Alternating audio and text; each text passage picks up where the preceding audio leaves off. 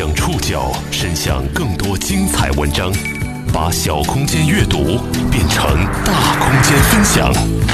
报刊选读，把小空间阅读变成大空间分享。欢迎各位收听今天的报刊选读，我是宋宇。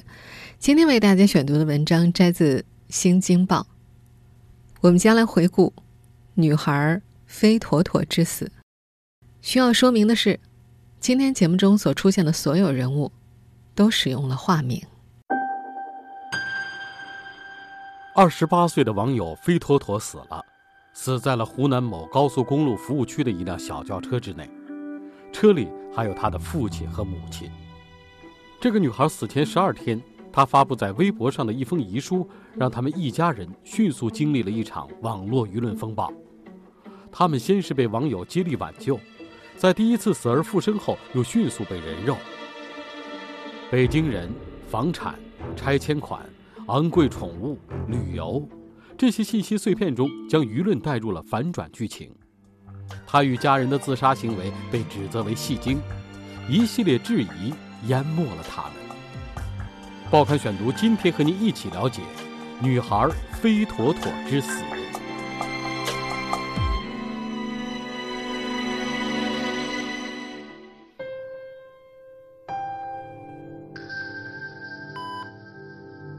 六月三号，五十四岁的刘南飞躺在湖南永州一家医院的重症监护病房里。病房外的大厅里，四排座椅，坐着患者家属。中午十一点半和下午四点半，家属们排队进入一条狭长的探视走廊，和亲人短暂相见。有的家属带着被子彻夜躺在门外的椅子上，等候医生的随时传唤，揣测着病人的病情。是凶是吉？其他病患并不认识躺着的刘南飞，只知道这里有个从蓝山县转过来的病人。病房内外戒备很严，患者家属们聚在一起窃窃私语：“女的，我探视的时候瞧了一眼，没醒着。多看一眼，护士就问：‘你几号啊？不是你家人，别瞎看。’”也有的家属说。见过四五个像公安局的人轮流看护陪同，还有人说，他们一家人都自杀了。永州这家医院 ICU 病房的刘主任说，这位病人在治疗当中，他们接到命令，要保护这个患者，这个事情很复杂，各个部门都很重视。刘南飞，是下荣高速蓝山宏观服务区。一家三口自杀事件里，唯一的一名幸存者。二零一八年五月三十一号，湖南永州蓝山县警方发布消息：下荣高速蓝山红冠服务区发生一起自杀事件。警方发现，在服务区的一辆小轿车之内，邓某某，男，五十五岁，北京人；邓某，女，二十八岁，北京人，已经死亡；刘某某，女，五十四岁，北京人。手腕割伤。若不是随后有媒体证实，很少有人能够想到这通简短通报里的三名受害者是北京网友飞妥妥一家。要知道，就在十多天前，飞妥妥和他的帖子曾引发过一场网络风暴。五月二十号，这名叫飞妥妥的网友在微博上发布了一封遗书。遗书用了一种很轻松的口吻，讲述了一个很沉重的故事。其中说到，他的父亲借高利贷欠下了不少钱，房子也卖了，还连带着让家人名下也背负了很多债务。无奈之中，全家人准备选择自杀。微博发出两三个小时就登上了热搜榜，引起了网友的关注。大家希望挽救这个文字轻快的年轻生命。很快。这个女孩当时的租住地海口的警方连续两次出警，最后昏迷中的一家三口被送到医院抢救。警方随后也很快发布公告说，他们已经暂时脱离了生命危险。现在感觉好点了吗？好。我们现在听到的这一小段录音呢，是当时一家媒体在医院探访一家人时的采访。不过，这次的死而复生，却并没有给这家人带来新生。随着越来越多的网友的介入，关于飞妥妥的一切细节渐渐进入了公众视野。网民们迅速扒出了他们眼中的很多疑点，比方说，飞妥妥用着八千多的手机，还花近万元买过宠物猫，在微博自杀前三天还在游戏里氪金。又有人扒出，这一家三口是北京的拆迁户，还有人发现他们一边欠钱一边生活奢侈，还去泰国旅游。再接下来就有人质疑了，一家人把遗书发布在微博，并且透露详细的地址，明显目的不纯嘛？等等等等。北京人，房产，拆迁款，旅游，游戏氪金，这些信息碎片迅速把舆论带入了反转的剧情。越来越多人不相信那封遗书中所描述的穷途末路，将飞妥妥与家人的自杀行为总结成为戏精，并且在网上公开质疑。总之，网友们的一切分析都指向了一个结论：他们的自杀就是一场欺骗，一个阴谋。于是，针对这家人的谩骂铺天盖地而来，人肉搜索也接踵而至。没人知道这家人在第一次自杀后的十二天里到底经历了什么。人们只知道，在飞妥妥发布遗书的第十二天后，他真的如遗书中所说的那样，去了那个世界，和他的父亲一起。报刊选读继续播出：女孩飞妥妥之死。这一家三口自杀的案发所在地蓝山县，距离刘南飞接受治疗的永州市区大约需要一百五十公里，坐中巴车要三个小时。蓝山县地处南岭北路，往南三十三公里就到了广东省界，是一个盛产杨梅和荔枝的地方。从县城到蓝山县郊的红冠服务区，还要行驶五十公里。下荣高速公路东西方向。横切两山之间，这里有时候两三分钟都不过一辆车的。六月四号下午四点，服务区空荡荡的停车场里亮着红蓝相间的警车灯，巡逻的警察还没有下班。和刘南飞接受治疗的那家医院一样，服务区的工作人员大多不愿意接受采访，无论是岗亭的保安、加油站的员工，还是清洁工、饭厅的服务员。面对记者的询问，他们的眼神通常是躲避着的，声音中透出为难之意。领导交代了，只要有人打听，一概说不知道。服务区的一位员工简单回忆了五月三十一号那天上午。他记得那天天阴着，工作人员八点半到九点陆续到岗，有一辆银灰色的现代小轿车停在服务区靠近高速公路的一侧，没有熄火。不过，由于停车场离餐厅和超市还隔了十几米远，没有人注意他们。到了上班之后没多久，这位服务人员听说有人自杀了，他说是警方打电话通知的。这里的工作人员并不知道哪儿有人自杀，几个工作人员四处去找都没有找到。本来准备到旁边的山上去找，后来发现，在车里。有一名知情人士在接受《新京报》采访的时候透露，是女孩的母亲报的警。他表示，根据自己的经验，自杀后实施主动报警一般有两个原因：一是产生求生欲，再就是痛苦难受又死不了。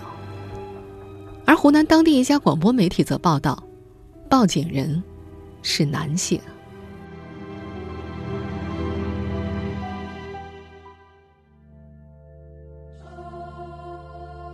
如今，二十八岁的飞妥妥和五十五岁的父亲一起躺在蓝山县殡仪馆的停尸间里。逼仄的房间没有窗户，两口浅色金属质地的棺材紧紧的挨着，尸体被冰冻保存了起来。六月五号那天，停尸房外鞭炮声响起，当地有户人家正在做白事，吹拉弹唱，声音不断。父女二人，则静悄悄的躺在屋里。事发几天以来，除了警察和法医，没有一个人来看过他们。六月五号下午四点前后，永州当地警方做了尸体解剖，对现场的分析结果也进行了复核。殡仪馆的工作人员刘全参与了运尸以及尸检的过程。他记得，五月三十一号上午，他接到法医电话，赶到红冠服务区案发现场的时候，已经是上午十一点。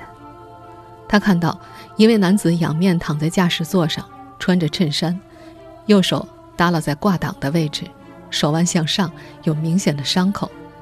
还有一位穿裙子的女性坐在后座上，散着头发，手腕上也有很明显的伤口。那时副驾驶的座位已经空了，刘全没有见到被抢救下来的伤者。关于车内的三个人，他知道的很有限，只知道是北京来的，欠别人钱，是一家人。他说两个人的个子都很高，男的尤其胖，得有两百斤。车里的刀片、遗书、药品、手机等物品，他赶到的时候已经被警方收走了。根据蓝山县警方六月二号公布的现场分析结果，两名死者系服用大量安眠药物。以及注射大剂量的胰岛素之后割腕，导致药物中毒以及失血性休克之后死亡。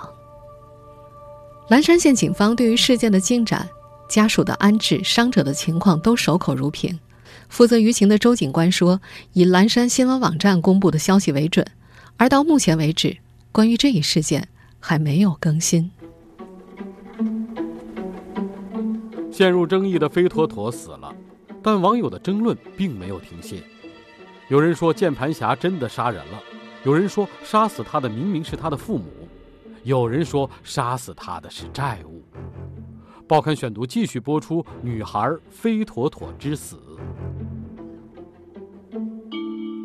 这场悲剧带走了两个生命：二十八岁的飞妥妥和他五十五岁的父亲。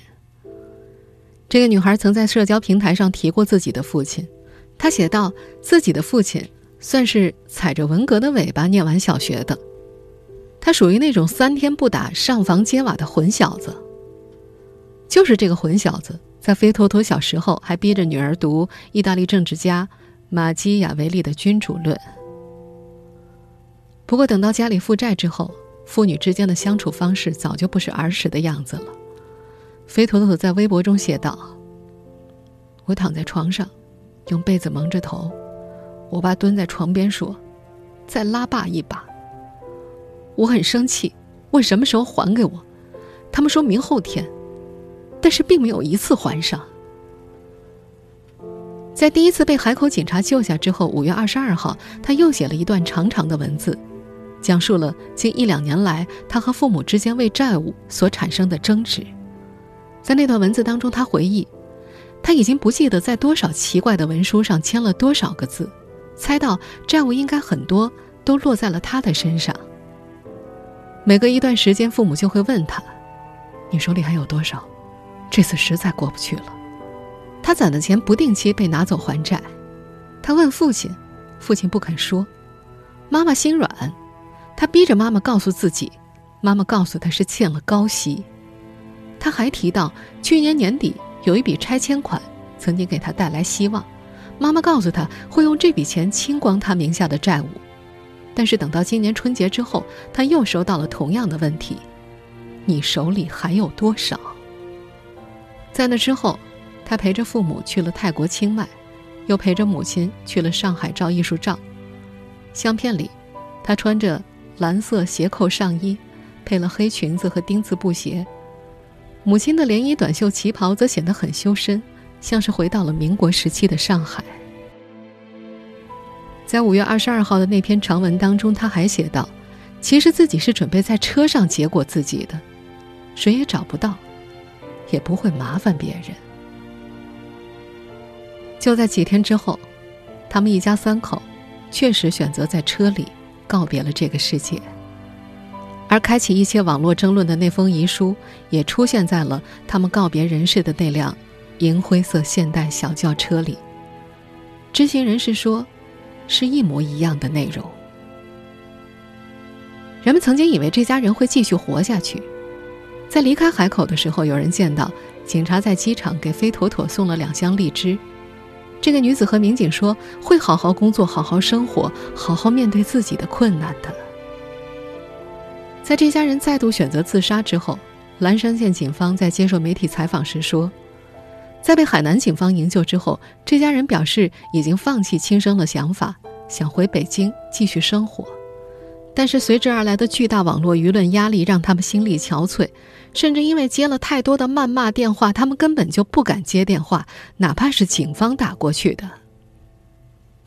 在父女俩离世之后，有很多网民觉得内疚，但是也有部分网民依然紧紧纠缠着这家人生活上的各种瑕疵，甚至有人大呼痛快，全然忘记了，他们真的是几个徘徊在自杀边缘的人。政法类自媒体长安健在一篇评论文章里写道：“围绕此事的网络审判，无异于一次死刑众筹。键盘侠们你一句谩骂，我一个嘲讽，他一个人肉，齐力把女孩已经放下的割腕刀重新摁了回去。”而中国之声则发表了题为“一家三口自杀令人唏嘘，背后元凶不知害了多少人”的文章。文中认为，高利贷。并不是缺钱时的救命草，相反，那很可能是一道可怕的催命符。飞妥妥只是这个女孩微博名称的一部分。现实生活中，她姓邓，是个九零后，自称北京土著，从小学到大学再到工作，没离开过南城。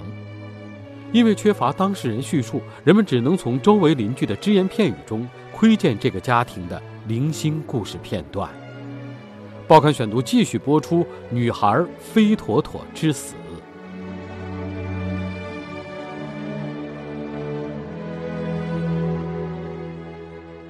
北京南三环附近的一个小区里，邓家的商铺六月一号被贴上了封条。银色的铁皮大门紧锁着，拉货的两辆灰色面包车停在小区里，后轮胎也被地锁锁住了。商铺为一座修建于上世纪九十年代的六层老楼的底楼，石灰砌的外墙看上去破破烂烂的。居委会的人说，外建的一部分还盖着彩钢板，属于违章建筑。去年十一月份，因为消防隐患，把屋顶给拆了。从门缝看进去，屋里没有几件像样的家具，横七竖八堆着各种纸箱子，上面落了一层灰。最亮眼的就是墙上贴的火红的财神了。住在旁边十来年的老邻居记得，邓家家里一直做咸菜调料生意，挺红火的。从前大卡车运货进来，两辆面包车再运出去。透过面包车模糊的窗玻璃，还能够看到车里有成包的酸菜鱼调料，拿大袋子装着。邻居们说，他不从这儿直接买卖，都是给别人送货，应该是往各个超市送的。具体送向哪儿，他们也并不清楚。除了自家的店铺，大部分邻居都认为邓家父亲邓宝军是几家附近商铺的房东。有个邻居说，他是从一个公家单位租下来，然后转租出去的。邻居对他们一家人最后的记忆停留在两个月前，那是春节前，有人听到有工人找邓宝军索要拖欠三个月的工资，想回家过年。邓宝军对对方说：“你放心，你走了就行，回去我就会把钱转给你。”邻居还记得，今年五月中旬，有人见到一伙人带着警察过来要钱，也有人见过银行的人过来催款，但是都没有发生过明显的冲突。他们说，要不然的话，肯定会一堆人去看热闹了。在邻居的印象里，邓家父亲邓宝军一米八的个子，雇了两个工人开面包车。自己则开着一辆银灰色的现代车。女儿和她长得挺像，是个挺开朗的小姑娘，穿着打扮挺朴素的。一放假，就会到这座店铺来。飞妥妥在现实生活中的名字，我们暂且称呼她为邓岩。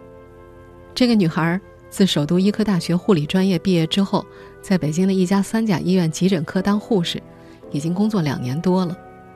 他在一封征友的帖子里介绍自己说：“从小就喜欢白衣服，是工作和兴趣完美结合的幸运的人。”在海口自杀被救之后，他又一次在微博上提到了急诊室和自己的职业。他说自己学的第一个技能就是洗胃，现在居然经历了。和之前引发争议的那篇微博一样，他的口气依然是轻松的。一位和邓岩互加为微信好友的网友。在邓岩死后接受采访时说，他们是在一个社团群里认识的。知道他是学医的，就主动加了他，想咨询吃药方面的问题。两个人素未谋面，也并不熟悉。不过他们之间的每次联系，都是因为这名网友身体不舒服。他说，邓岩即使是在医院的急诊室加班很忙很累的情况之下，也会耐心的给他解答。邻居们还记得邓家的宠物，他们说，邓家女儿养的小狗经常会拴在商铺的门口。小狗的脾气很暴躁，见人就汪汪叫。这只外形很像小狐狸的白色宠物狗，如今被寄养在宠物店里。小狗并不知道，自己的主人已经不在了。飞坨坨死后的第三天，记者去了这家宠物店。店主对着小狗喊抱抱，小狗立刻站起来扑到店主身上，伸出红色的舌头舔胳膊，撒着娇。宠物店的店长说：“这只小狗是被一个男的送过来的，他猜测，应该是邓岩的爸爸。他说往常都是女孩亲自来的，或者跟妈妈一块儿来。宠物店的会员是一年前办的，花的三千块。小狗被最后一次送过去的时候，卡里还剩一千七百多。狗寄养在店里的第二天，店长就给邓岩打了电话，让他加上宠物店的微信，便于接收寄养动物。”在店里的视频，在电话那头，邓岩同意了，但是自始至终都没有通过店长的好友申请。店长还知道这个姑娘有一只猫，英式短毛猫，邓岩管它叫仔仔。不过很久没见过了。早在三月二十二号，这个女孩就在社交平台上发出了想念仔仔的帖子。她写道：“仔仔是世界上最可爱的猫。”从她后来的微博文字里透露，她已经把这只猫送走了。在同一天，她还发了又一条帖子，她写道：“妈妈，对不起你，可能到死都见不到你了。”在那个帖子里，她还连着说了五个对不起。不过，这些宠物也成了网友指责他生活奢侈的证据之一。在舆论发酵的十多天里，有很多人都说他背着一身债务，还养着昂贵的宠物猫。